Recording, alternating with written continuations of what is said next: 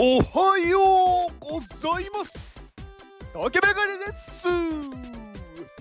竹メガネの元気。お届けします。元気。この放送は元気 NFT ナンバー59ヒカルさんの提供でお届けしております。ヒカルさん元気。ヒカルさんありがとうございます。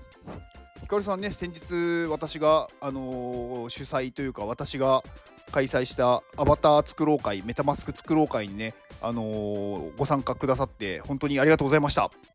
はい。まああのねご家族の方連れてきていただいてなんかメタバースのアバターを作ってまあ良かったですっていうねコメントいただいて本当にありがとうございました。嬉しかったです。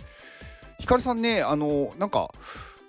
この人私あんまりはなんだろうすごい詳しく知らないんですけどでも多分ねすごいねいろんなことしてる人ですね。うん。なんか結構なんて言うんですか Web3 とかブロックチェーンとかなんかそういうイベントのかなりコアな内容のもの。なんかもうそのエンジニアとかそういう人たちが行くようなところに参加してるような気がして。うん。なのでかなりまあなんだろう勉強熱心というのかすごいこう先のなんかこう未来をねすごく見ている人だなって思いました。はい。はいヒカルさんのえー、とツイッターリンクを概要欄に貼っておきます。はい。では、えーここから宣伝をしていきます。えーウルフさんウルフさんからの、えご紹介で大地安永さん。3DCG クリエイターの方ですね。はい、アバターとかワールドを作ってる方ですね。まあ、ディスコードもあるんで、えー、とその辺のリンクがまとまってるツイッターを、ツイッターのリンクを概要欄に貼っておきます。はい。で、次が高橋さんが運営するワンオフ NFT。えー一点物の NFT の掲載をするサイトです。無料で掲載ができて、無料で告知ができてしまうっていうサイトですね。はい。運営の協力を募集中ということなので、えーホームページと Discord のリンクを概要欄に貼っておきます。で、えー最後が、えー、シャキメンの丸部長、はい、からご紹介で CCL サイバーキャッツラバーズ、はい、この中ねいろいろねプロジェクトがなんだろう。いろんな人を応援するプロジェクトが立ち上がってるんでそこでねあのーなんだろう。自分もこういうのやるってやったらそういう部屋を作ってもらえるかもしれないのでぜひ自分のプロジェクトをなんだろう盛り上げたいというか伸ばしたいという方はあの参加するといいと思います。はい、ディスコードのリンクを概要欄に貼っておきます。はい、えーと、もうあれですね、今日は4月の11、はい、iPadMate から4月の14日にジェネラティブ NFT が発売となります。もうあと残り3日です。はい。まあ iPadMate のね、まあ皆さんね、今すごく忙しいと思います。なんかいろいろね、準備というか、やることがあってなんかてんやわんやしてる感じがありますけど。うん。まあそれでもねなんかこうねお祭りみたいな感じでこう楽しめるのはすごくいいことだなって思ってます。でえっ、とまあジェネラティブ NFT 発売してえっとまあ購入期間がねちょっと長めに取ってあります。まああの優先購入券持ってないと最初買えないんですけど優先購入券も今だったらねまだあの前日まで配ってるのでギリギリまでもらうことができます。で、えー14日からねなんか1週間ぐらい販売期間があるんで、まあ、ゆっくり、あのー買ってもらっていいのかなと思ってますんでもしまあね iPadMate に入りたいっていう方はぜひご検討お願いします。うん今日はね何話そうかなって思ってたんですけどまああんまり私自分のこと喋らないんですよ。まああので自分が経験したこととかなんかそういうのを話すんですけどあんまり自分のなんだろう過去のこととかうーんどんな人とか どんな人、うん、あんまり話さないんですけど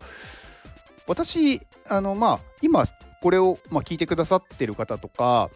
まあ、直接お会いした方とかになんかこうまあ面白いとかね言っていただけるんですがあのね私ね本当にあの今でこそ人と話せますけど本当にね私ね人見知りっていうのとね臆病者だったんですよね。んでね多分まああんまりねこう自分の意識の中ではないんですけどあのね親がね厳しかったんだと思うんですよ。まあまあ自分の中ではそんなに認識ないんですけどまあ周りからね聞くとねなんかそういう感じに見える見えるというかそういう風に感じられるようなうん親だったんだろうなって思ってます。や別に親はね別嫌いじゃないですしあの全然好きなんですけどねうんまあ小さい頃ですよねやっぱりすごくなんだろう礼儀とかうーんなんかそういう行儀とかそういうのにすごくうるさい人だったと思います。まあ親戚の方からねなんか言われたんですよね。なんかまあうん小さい頃そうだったよみたいな。まあなんだろうね。まあそれが普通だって思ってましたからね、まあ、今言われたところでまあ確かにそうだったけどあそう普通普通っていうのかな？なんかそうなんだねって思ってて。なので私ねあのこう親ってやっぱり小さい時って絶対な存在だと思うんですよ。なんか言うことを聞かないともう生きていけないみたいな。うんなのでねあの、親の言う言葉とか親のその表情とか親のなんだろう感情というかなんか子供って言葉に出さなくても親の表情を見たりとか親の行動を見てこうこの人に嫌われたら困るってなんかもうすごく敏感に感じるんでなんかすなて言うんですかねそこにすごく反応するんですよね。だから私間違っちゃいけないとか失敗しちゃいけないとかなんかねすごくそういうことばっかり考えてましたね小さい頃。だから何か新しいことをやりたいと思ってもなんかやって怒られたら嫌だからやらないっていう人だったんですよね。うんだから例えば何かうーんまあ例えば何かこうダンスの発表会とか、まあ、そういうのがあったとするじゃないですか。なんかそういうのもね私ね出れなかったんですよね。怖くて。なんか間違って怒られたらどうしようとか。なんかそういうのがねすごいあってね何にもそういうねものにね出れなかったんですよ。うんなんかお腹痛いとか言って出なかったりとか。うん。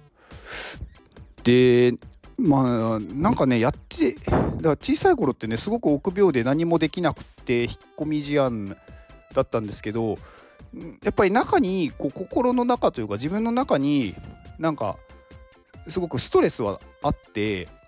だから結構ね感触持ちだったんですよね多分小さい頃は。なんかもう限界が来るとわーってなっちゃうみたいな。うん。でいつぐらいですかねまあ思春期ですかねまあ中学生とか高校生とか。そのぐらいになった時にまあなんかちょっとねやっぱりこう反抗期というか親に対して不満がすごくまあ出た時期があって、まあ、そこでねちょっとねいろいろまああってうんいろいろあったんですよ。でまあねなんかその辺りからねなんか自分で、ね、思ってることをねやってもいいかなって思っててまあきっかけっていうとよく分かっ覚えてないんですけどなんかね失敗してもいいなっていうか失敗していい失敗したいみたいな。うん、なんかの時な全然なんかねはっきり覚えてないんですけどねなんかの時にねものすごい失敗をしたんですよ。失敗ってまあ今あえて失敗って言いますけどなんか自分の中でなんだろう思うようにいかなくってなんだろう周りから見たらまあダメだみたいな。でめちゃくちゃ笑われたんですよね。うん。でその時にねあの私ねなんか多分ちょっとなんかおかしかったのかもしれないですけどなんかねみんながねめちゃくちゃ笑ってくれることがねすごいね嬉しかったんですよね。なんかね失敗して恥ずかしいとかそういう感情よりもねみんながね喜んでるって思ったんですよ。なんか今までね失敗すると怒られるって思ってたんですよね。うん、だからねそ多分ねそういうなんか、何をしたのかはっきり覚えてないんですけどなんかねそのね記憶があってそれからねなんかあ別にいいじゃん失敗っていうかそのうまくいかなくてもって思ったんですよ。でねそこからね結構ねなんかこう人の前で何かをやることに対して抵抗がまあなくなっていったというかまあなんだろうみんなの前で何かをやるっていうことがねできるようになってったんですよね。うん、だからまあ、結構そういうなんだろう失敗したら怒られるって思ってる人多いと思うんですけどあのね失敗するとね笑ってもらえるっていう人もね笑ってくれる人もすごくいっぱいいるんでなんかそういう人が周りに、うん、作るといいのかなと。だからなんかこう失敗して笑われてる人とか、まあ、私とかそうですけどだからね私のね近くに来て私の周りにいる人たちとねお話しすると、まあ、そういう人たちねなんか緊張してとかうまくいかなかったらどうしようって思う人たちは、まあ、そういうねコミュニティの中で活動するとしやすいんじゃないかなって思いました。まあね、うん、あんまりね、過去ね、私はね、過去のこと話さない。まあ過去はね、もう過ぎたことなので、未来、先のことしかね、ちょっと考えてないんで、僕はね、なのであんまり話してなかったですけど、まあちょっとね、そういう話もしてみようかなと思いました。以上です。では、この放送を聞いてくれたあなたに幸せが訪れますように。行動の後にあるのは成功や失敗ではなく結果です。だから安心して行動しましょう。あなたが行動できるように元気をお届けします。元気